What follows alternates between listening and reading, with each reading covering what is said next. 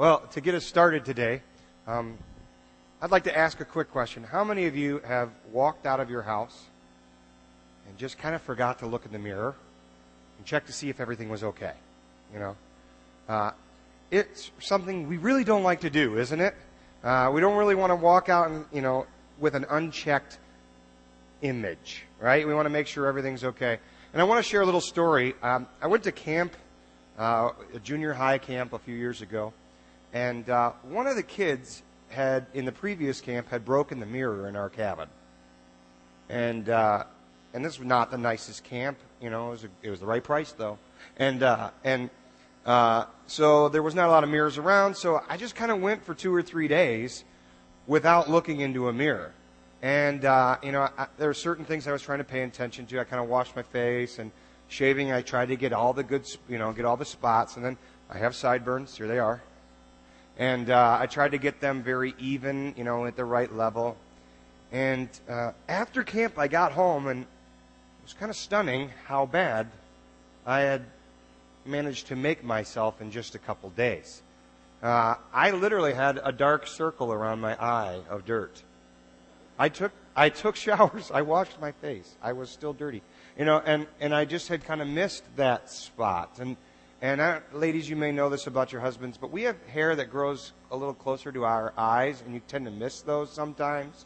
You know, they're just not in the normal range of our beard. The strays that kind of get up further or away somewhere, you know. And so we try and when your guys are shaving, they try and get all those. And I had missed those, and then fifty, you know. Uh, I had missed an entire section on my neck, and just kind of thinking I got the whole area. I had a nice line of beard here, looked like drool, and uh, and you know my hair was terrible. I just looked absolutely horrible. Not only that, I actually found stuff in my beard, right, right in this area, orange, yellowish stuff. I don't remember eating it, but it was there, and I don't know how long it had been there. I hadn't seen myself in a couple of days. You know, seeing my own image is kind of important to me now. I realize I'm a walking disaster. And most of us know that about ourselves, that we just don't look good, right? And, you know, I, was kind of thinking about this as I watched the message, uh, or getting ready for the message, and, and, um, and I kind of thought to myself, well, you know, if you don't know vampire lore, vampires cannot see themselves in the mirror. They have no reflection, and that's how people try and find them. They're, Are you a vampire? And they get a mirror and they try and see if the person, if they don't have a reflection, if they're not there, they're, they're, you know, a vampire. And, and I started to think about these vampire movies. You know, the, the, the Twilight series. I'm like, well, vampires can never see themselves. These people should be absolutely hideous. You know, they don't exactly have the cleanest lifestyle. Their diet is kind of, well, messy, if, to be nice about it. You know? And yet, here these people are. Their hair is amazing. Their eyebrows are perfectly trimmed. They never have stuff on their face. They just look good. You know, they, their makeup's good. You know, everything about it. They're just fantastic. Their hair is always in the right position, even after a battle or something. You know, in these in these movies, they look fantastic. And you, and you got to say, no way. No way. There's no way vampires could look this good. When they wake up in the morning, you know, who's going to tell them what's wrong with their face? Do they have bedhead, you know? Do they have creases in their face from their pillow wrinkles, you know? No one's going to tell vampire and it's just not going to happen. And and some of you are wondering Justin has gone off the deep edge. He's talking about vampires and a dirty face in the morning. And I, and I've got a point, I promise. Uh, our image is important. And seeing our reflection uh, tells us what we look like and, and it shows to us what's gone wrong in the days and the months that we've you know been here on earth. And so we're not vampires. We like our image. We like to see ourselves. And our culture is kind of uh, obsessed with this self-image thing. Just not really what's going on on the inside, but really how you look on the outside. Uh, there's a commercial I saw, an advertisement. Image is everything. I was like, what? Image is not everything. You got to be, you got to be kidding me if you think image is everything. But that's the way our culture is. We have um, eating disorders where people are more concerned about the way they look than the way that they feel and their own health. They're dying to get their image right because there's something they have to. There's something wrong with the way they that image that they see. Right? We're obsessed with image.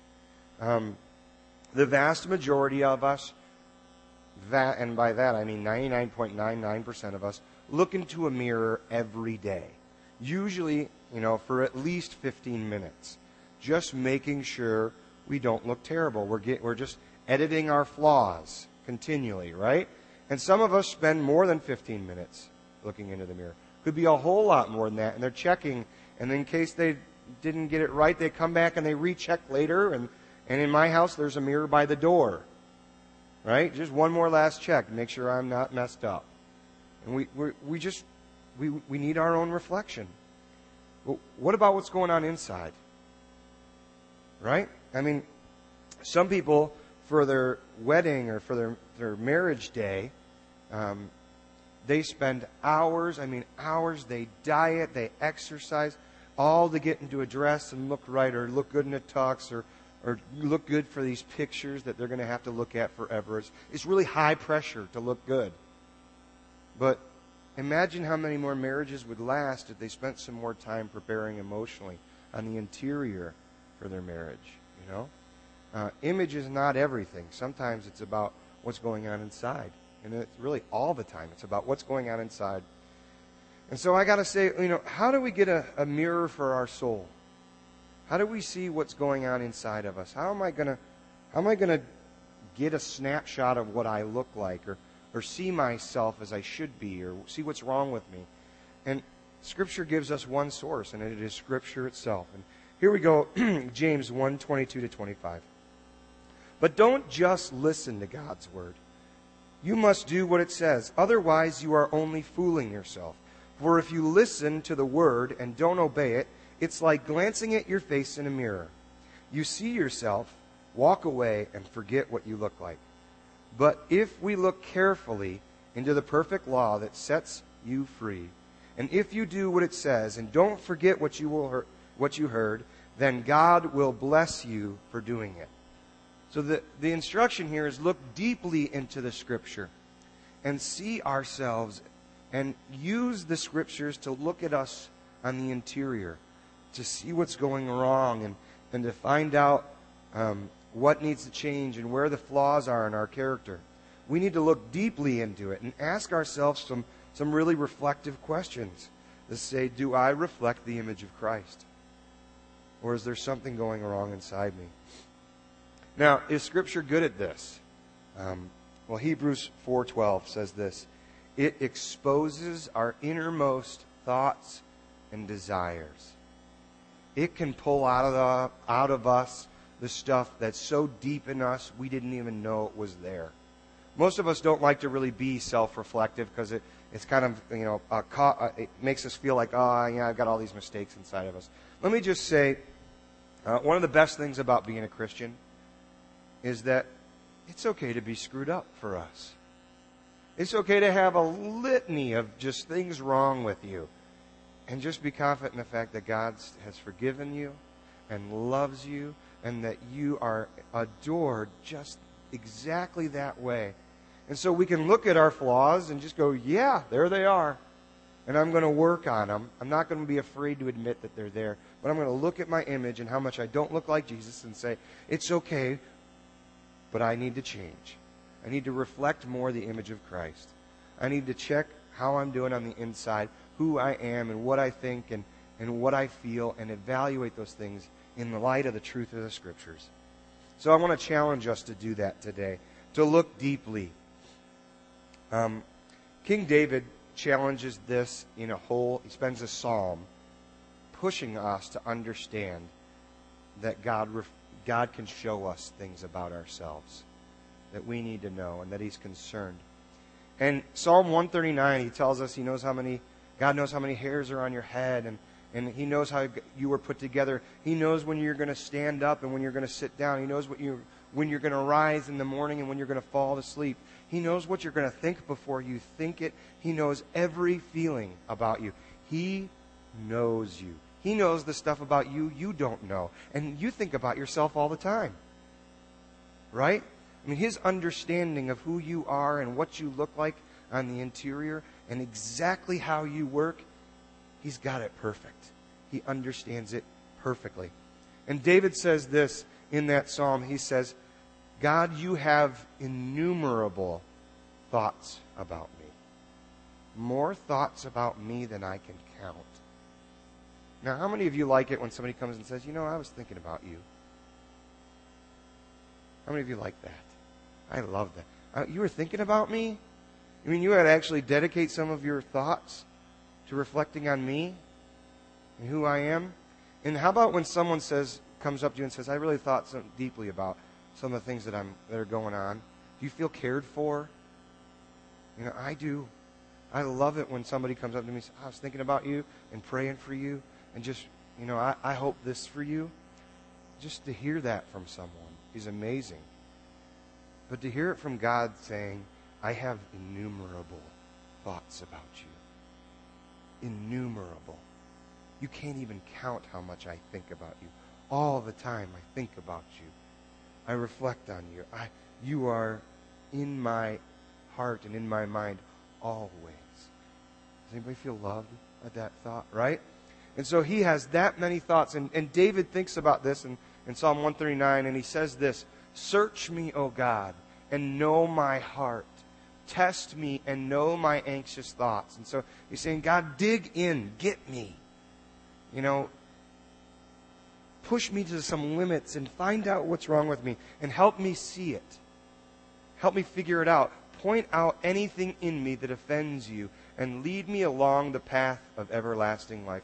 One of the greatest things that happens is when we look into the truth of the scriptures and reflect, see what our reflection looks like in it, and address those things, is we are blessed.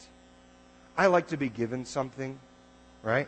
Everybody likes, you know, here's, you know, here's a gift card to, you know, Chipotle. I get excited, right? Uh, uh, you know, if they give you something, you get excited. But when you become given a new you, whoa. When God addresses some kind of inner thing that's gone wrong with you, whoa. That is like the best blessing, is to be transformed into something new and better, right? I mean, God can give us gifts nobody in the world can give us. And so here it is. We're, we're, we're told to dig into Scripture and to look at it and, and check our reflection and see who we really are and how we're shaped and, and why we do the things we do, right? And uh, I'd like to just take a passage today and just do that. Just look at it and, and ask those self reflecting questions. Is this me? Is this what I do? Now, I've chosen Romans 12, and Romans 12 is like a grand slam in Scripture. Uh, there is no way we could unpack all of Romans 12 in one message. And in two months, we're going to actually take a couple weeks to, to unpack it. But today, we're going to take a hyperspeed look, a, a glance at ourselves in Romans 12, and ask ourselves, how am I doing? And so let's just dig right into it. So every scripture you will see here today from this point forward is just continuing right through Romans 12. I didn't communicate that last hour, and somebody came up to me and said, You know, I would like to know all the scripture references. I didn't make it clear. So there, all Romans 12. All right, here we go. And so, dear brothers and sisters, I plead with you to give your bodies to God because of all He has done for you. And you could stop there and camp for an hour there. But let's keep going. Quick pace. Here we go. Let them be a living and holy sacrifice, the kind that He will accept. This is truly the way to worship Him. Don't copy the behavior and the customs of this world but let God transform you into a new person by changing the way you think. Then you will learn to know God's will for you, which is good, pleasing, and perfect. Now, the, the pastor wants to just, in me, just wants to dig that one. You know, but let's just take a quick one point, kind of a summary point from it, it's this that we are supposed to have a higher standard for life. And that's the first point of our message today. Uh, a higher standard the world is telling us we need to be this way and look this way and have this kind of money and, and, and do these kind of activities and have the respect of these kind of people and wear these certain clothes and, and have this certain weight and shape and size and, and height and, and you know there's just all these things that it's telling us that we need to have this kind of car and, and you know be this respected in such and such way by such and such people and it's just it's a lie and they just lay out all these standards for us that we just need to say, that's not how I live. That is not my life. I am not submitting to those rules. Those are not my standards. My standard is higher. You're telling me, the world, to, to live a life that's going to affect this world. And my concern is heaven. How is heaven going to be different because of what I do here? Who's going to be there and who's going to be blessed and who's going to be encouraged for the eternal? How is what I'm going to do today going to affect eternity? And we look at our lives and we say, whoa, that's a tough measure because I'm wasting a lot of time. A lot of stuff that I do doesn't matter in eternity. A lot of activities or roles that I fill, I, I just can't sense that they're going to matter when Jesus rips open the sky and comes back to earth. You know? I'm going to go, what was I doing that for? Right? So let's just walk away and just say, I live by a different standard. The activities and, and thoughts and feelings of my life are set to that standard, and that's where I'm going to live. I am a citizen of heaven, and I don't copy the behaviors of this world, right?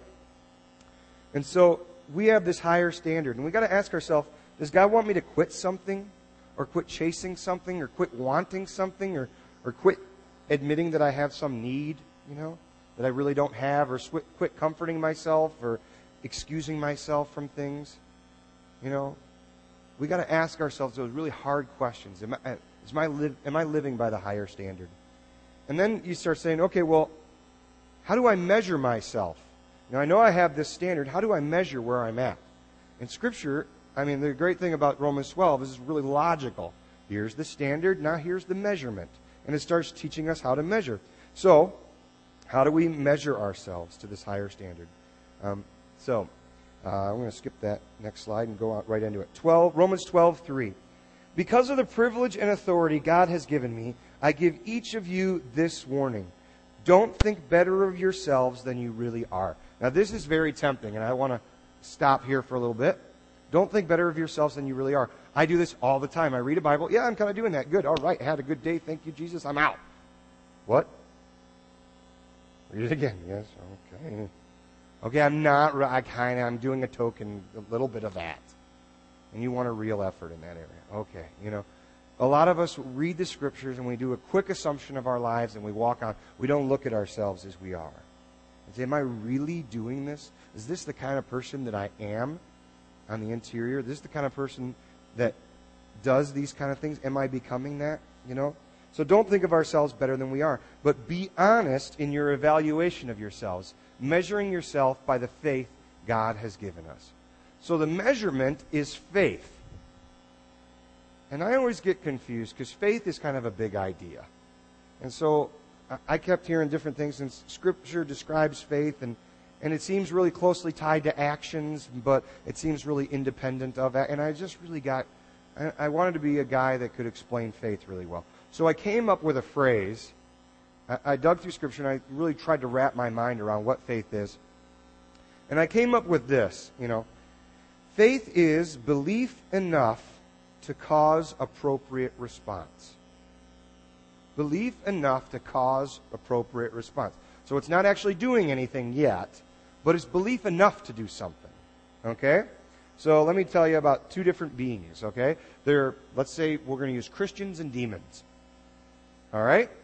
Christians look at Jesus and say, I believe Jesus is God and that he died on the cross for my sins to forgive me so that I could re- live an, a righteous and holy life. I believe it so much that I receive it, right? I accept Christ. So the faith is an, it's belief enough to cause the appropriate response.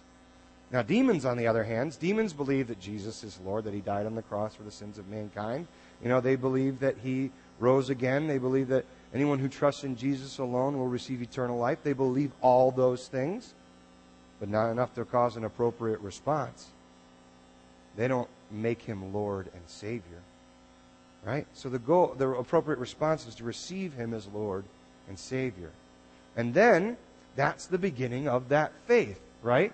Now we, now we receive it, but it needs to go somewhere. It needs to be expressed. And you measure how much faith you have by how much it's expressed, right? So the phrase here is that uh, we measure ourselves by how we live out our faith, right? So the question that we have for this year is we start making these resolutions. A lot of us have made resolutions about how we look or our, our you know, our uh, image or how we weigh ourselves or, or having a better career by the end of the year or, you know, but what are we doing internally? And let's just ask ourselves by the end of next year, how am I going to be living out my faith more? And so I'd like to take a time and look at four measurements that we can use um, to measure our faith. How am I doing in this area? So we measure how much faith we have by our activities, by our what, what's going on in our lives. And so there's no other way to measure faith. You got that first initial faith that says, Did I respond to Jesus appropriately? That's your first step of faith. But then you got to say, okay, now I'm going to bring up more faith by living it and being it and expressing it and doing it. And so the first one, the first measure of faith is involvement. Just as our bodies have many parts and each part has a special function, so it is with the body of with Christ's body. We are many parts of one body and we all belong to each other. In His grace, God has given us different gifts for doing certain things well. So if God has given you the ability to prophesy, speak out with as much faith as God has given you. If your gift is to serve is serving others, serve them well. If you are a teacher, teach well. If your gift is to encourage others, be encouraging. If it's giving, give generously. If God has given you leadership ability, take the responsibility seriously. And if you have a gift for showing kindness to others, do it gladly. And so the, the thing it says here is, how are you being used in the body of Christ?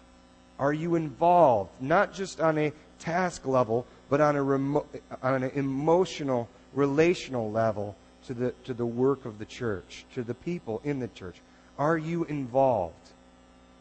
Or is this the best church thing that you're going to do until we see you hopefully next week? Hopefully that's not the case. Hopefully your involvement extends beyond sitting and go, you know coming and going, but it extends into participating and supporting children's ministries and youth ministries and, and adult ministries and you know all the stuff that's going on here the service ministries the outreach ministries. There's so much that we could be doing. And so we measure how much faith we are we have by how much we get involved in the work of the church using and contributing the gifts that god has given us in both our abilities but also in whatever else he has given us. So that's the first one. And the resolution question i have here is uh, how do I get more involved in your body, the church, Lord? How am I going to do that this year, Lord? How am I going to increase? How am I going to take it up to the next level? Jesus, it was his thing. He was leading the body of Christ. And how are we going to help serve, support, and lead the mission that happens here? That's the first measure. So maybe you need to go out and take a spiritual take the spiritual gifts class and and see what God has kind of put in you and how He has wired you so you can go and put that to work. Or maybe, maybe you need to get more involved in your small group or increase your attendance level and your relational commitment to the people around you. It, take it to the next level, right? Get involved. Involvement. Second measure of faith is genuine love. Genuine love. Now, uh, this is a great one. This is one of my favorite points of the message today. But here we go. Don't just to pre- don't just pretend to love others. Really love them. You know, I wish Scripture could like do the really love. You know, really love them. Right? Hold tightly to what is good. Love each other with genuine affection, and take delight in honoring each other. Never be lazy, but work hard and serve the Lord enthusiastically. We measure our faith by how much we're crazy about the people around us sitting in this room, right? Um, question we've got to ask ourselves is do I genuinely love them? Or do I love them because I'm supposed to? A lot of times I wake up and I'm just going to make a confession. I wake up on Sunday mornings and I said, and I say to myself, Lord, if they didn't pay me, I wouldn't go today. You know? If they didn't pay me, I just kind of don't want to go today. I'm just kind of tired of people and I just I just want to watch TV. You know, I just want to hang out. I just want to have family time. Yeah, right. Okay? That's what I call it when I want to make my other people feel guilty for taking it from me, right? Um, but I want to have, you know, this. I want to have me time, and I just need some me. And and it just reflects, and, and I kind of have to stop myself, and I say, "No, wait, you just be quiet for a second, you." Right? Those are the people of God, and that is your royal family. And today is the biggest and best and brightest day that you have this week to go out and transform the way eternity looks. And aren't you so lucky to be with them? I mean, each one of them is a precious, you know, treasure of God sitting around you. And you are so fortunate to be among them and sit with them. And I got to slap myself and say, Yeah, God, that is true. I am so privileged. And so take a look around the room.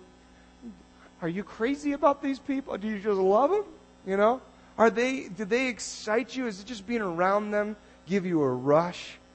You know, because they are the people of God. And they deserve the most genuine love that you can give. And you are so lucky to sit here among them. I mean, it is such a privilege. So thank you for coming here and blessing me with you. You know? And, and I, I'm excited to be here. And sometimes I got to just beat my head until I believe that to be true. And other mornings I wake up and, and it just happens. But regardless, I have to work towards genuine love because the other choice is because I'm supposed to love. Yeah, let's go to church today because I'm supposed to, because that's what a good Christian would do. Has anybody gotten a because I'm supposed to gift? Happy Mother's Day, Mom. I made you a card because if I didn't, oh boy, Dad would kill me. So I did it because I'm supposed to. Doesn't feel as good, does it? You know, and moms get way too many of those. My mom did from me, right? Because I'm supposed to. Or how about Valentine's Day? You get your, you know, maybe you buy your wife some flowers. Hi, honey. Thanks for these flowers. What made you think of getting these precious flowers for me? Well, babe, it's Valentine's Day, and that's what husbands are supposed to do. Besides, if I didn't get you follow, you know, flowers today, you would treat me like a bum for probably a couple months and tell all your friends how you married a schlub. So, I'm glad you have your flowers because I'm supposed to. I'd be like, no, thanks. Here's your flowers, right? That's not the kind of love that we want. That's not that's not genuine. Nobody wants a love like that, right? We want the one that says, you know, because I genuinely, genuinely think that I'm the most blessed by God because I have you. You know, those are the kind of things that we want to hear. Genuine, real, heartfelt love. And so, make it true in your marriage and with your children, and then make it true right here. Genuine love. I'm so excited to be here. So next time you wake up and you're like, I'm kind of stressed to go to church today. I have to look good. You don't have to look good. I'm just just saying. You know, I just don't feel right today. You don't have to feel right. Just just come here and enjoy us. You know, just relax and just say, hey, I'm just going to, to be with my royal family. And there's no pressure here anymore. You know, I'm just going to enjoy and, and genuinely love. So let's do that and ask the Lord, Lord, how can I love more genuinely this year. That's how we measure faith genuine love. So, third measure of faith, here it is endurance. Now, sometimes you say endurance and you're like, yeah, those are the people that can, like, you can shoot tennis balls, just whip tennis balls at them and they'll just keep going. Like, they're just tough. And that's not the kind of endurance I'm talking about here. These are, this is not the tough it out endurance. This is not the, you know, I'm just going to do it because that's what I'm supposed to do. Endurance. This is the kind of endurance that has the right perspective amidst the trials and difficulties and challenges, right? Now, this is, if you take this as your resolution this year, this is a tough one. Most people don't ask for endurance because do you know what it takes to get endurance? Difficult people and difficult situations. Right? That's what it's going to take. And if we want to look in the image of Christ, if we want to reflect the image of Christ, we've got to look at those difficult people and difficult situations and say, I'm going to do that because I have a greater hope. You know? So we rejoice in our confident hope. So this is endurance that rejoices when it gets difficult, is happy about it. Be patient in trouble and keep on praying. Now this is this is an awesome challenge uh, to keep on praying. And I had this thing that I kind of came up with because um, prayer means different things to different people. But I want to ask this question: It's Lord, do I pray according to Your will, expecting You to do things, great things, through me and in me, regardless of my comfort or pleasure? You don't care about it, or do I pray according to my desire for comfort and pleasure? There are two different ways to pray. Lord, give me what I want, or Lord, give me what you want. Might be difficult, people. I'll take it. Might be a challenging situation. Thank you. But whatever conforms me to the image of Christ, whatever helps me develop endurance, I want it. Bring it. That's a hard thing to pray. And, and most of us don't want We'll say, okay, I'll pass on. That's the most challenging one. I'm going to do something else for my resolution this year. But we got to ask ourselves, how, Lord, how can I endure more for you and your kingdom? How can I have hope that leads me to, to take on more challenge this year? And so that leads us to our last point for today. And the fourth measure of our faith. And this one was hard for me to name uh, because it's got such a full meaning. And so I named it ministry, but the fourth measure of faith. When God's people are in need, be ready to help them. And I thought, I'll name this availability. Be ready to help, right? Always be eager to practice hospitality. Okay, I'll name this point open door. Open our doors to people, right? Or be ready to bless those who persecute you. Be kind to those who are mean. Okay, uh, positive responding. And, and, and I went through this and I was like, don't curse them, pray that God would bless them. Be happy with those who are happy and weep with those who be, weep. Then the fourth measure of faith is empathy, right? Or, or compassion or understanding. Kind of live in harmony with each other. Don't be too proud to enjoy the company of ordinary people. And don't think you know it all. And so I kind of looked at this and go, this is so many points. I could take a week to practice, you know, the whole service to, to unpack just one little scripture here. But let's look at the whole idea is that we do ministry together. We do ministry, and this is how we do it. And I thought the best way to illustrate this is by a living example in my life. Um, I used to, you know, back in you know fourth grade, I start having these memories of coming home from school and opening the front door of my house and looking to the left in our living room and and seeing some lady put, bring her head up, and she had mascara all down her face. She's a mess. And she's crying. Or I come in the door and some lady slapping her knee with my mom and just laughing. And I'm like, oh, okay, she'll be crying a little bit probably, you know. But you know, just some some lady, and I always thought, man, why does my mom hang out with these kooks? These weird people, I just always in our house. They're just here, and they're goony and they're awkward and they don't smell right sometimes. And my brothers were the same way. They're like, oh man, mom's got another basket case upstairs. And then we'd go down to our basement, we'd play video games, and pretty much that's why my mom bought us video games. So we would go away while she did ministry, right? And I started to notice that when my mom walked into church, there was a line waiting for her.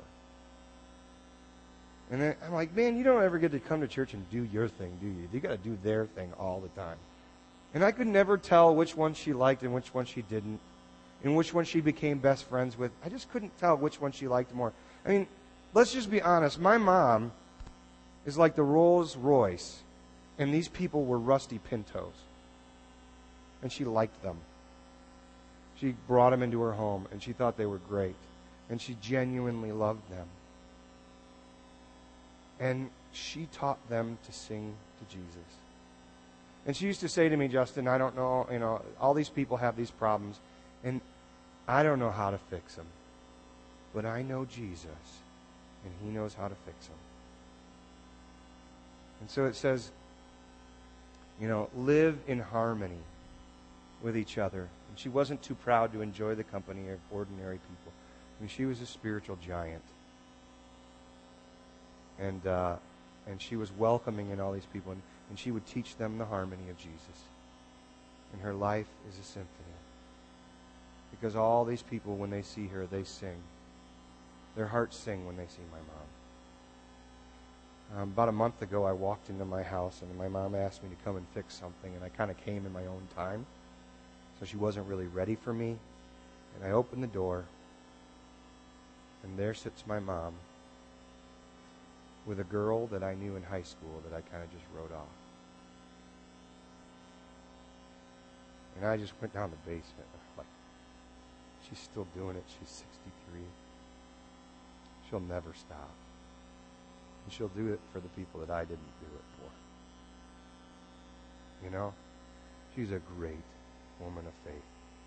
And she knows what ministry is. And she keeps, she studies the scriptures so that she has truth for them to share with them to help. She knows that Jesus is the answer. And she brings it, you know, to the table. And so that symphony plays around her constantly. And especially when she walks out into church among God's people and she hears the voice of Jesus, you know, and she senses what he's doing. She doesn't know how to fix them, but she knows the one who does. Are our lives that open? Are we making a space for the needy? Are we making a space for those who are broken in spirit? Are we creating, you know, some room in our heart for them to come inside and see Jesus who lives there and resides there within us? Maybe that's your resolution this year, is you just say, I got to do more ministry. I got to open my life and my heart and invite people in and let them see Jesus in me. And, and welcome them in with genuine love, right? And get involved. And I know that the whole message, all these points, seem to swirl together to this one point. But you got to start with one something that you're going to do this year. And so maybe you're at the point where you say, "This last one's me. I got to do this this year. I got to do more ministry." So the question we got to ask ourselves in this is to say, Lord, how can I do more and better ministry this year? How can I do more and better ministry? So we get a good picture of who we are when we see, you know, who we could be when we read through just this one passage. We see these things that we could participate in and that, that would change us to look more like Jesus. And today is Communion Sunday. And we wouldn't have the possibility to do any of this stuff if Jesus hadn't given himself up for us. And so today we're going to remember communion. And we're going to do kind of three things in order here. First, we're going to remember his body broken for you. That he was willing to get involved, right? And to, to suffer and to endure for us and to do all these things that we talk about in one day just on the cross. He did it all, right? His body broken for us. He went through ministry for us, right? And his blood poured out for the forgiveness of sin. The fact that I don't have any more excuses to not do this stuff. I'm not too dirty. I'm cleaned up. I'm brought into the presence of God. I'm forgiven for what I've done. And I, I'm walking away from my sin and embracing what God has done for me on the cross. And then we're going to make a worshipful resolution today. So I encourage you to do that. Come before Christ appropriately. When, when we celebrate communion, we just ask that you just lay your sins before Him and say, I have no intention to return to these. Just make me clean, Jesus. Wipe them off of my record so that I can participate in what the cross means.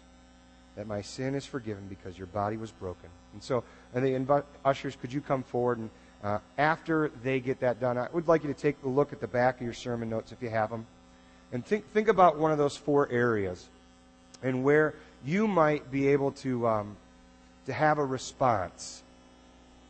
Uh, how am I going to make my resolution this year? And so, if you don't have a screen or don't have a, a form, um, go ahead and use the screen here. But ask these questions and say, how am I going to look more like Jesus this year? And so, as the, the communion plate is passing, um, just kind of reflect on A, that his body was broken, and B, that his blood was poured out to forgive you, and then also your worshipful resolution in response to what Christ has done. Amen?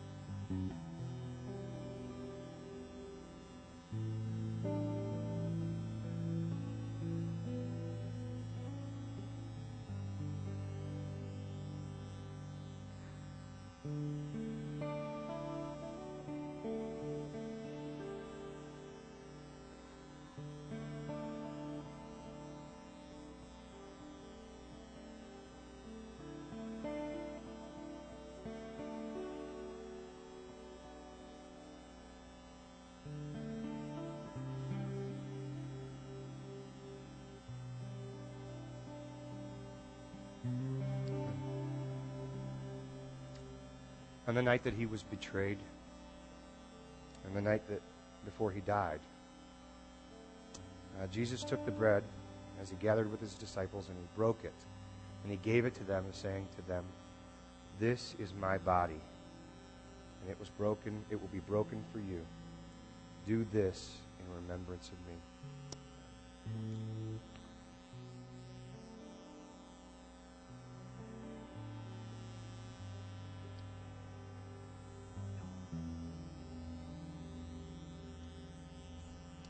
In the same way, he took the cup.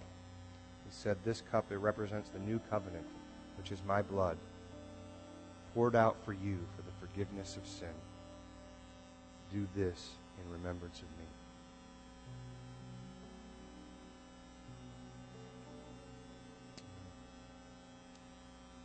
God, we thank you for your work on the cross. And God, many of us have meditated and, and we think we've heard from you on some way that we can resolve to be more conformed to the image of Christ, that we would reflect who you are in our lives by the way we live out our faith. So, God, as we, uh, as we close our time of communion together and continue in worship, God, help us to just take these resolutions, take these challenges from Scripture that show us who we are and how we can be different, and put them to work in our life, God. Let's not just walk away and forget what we look like, but instead let's walk away changing what our inner being looks like by doing these things and participating in these things and believing these things. In Jesus' name we pray. Amen. Amen. Well, we're going to continue in worship.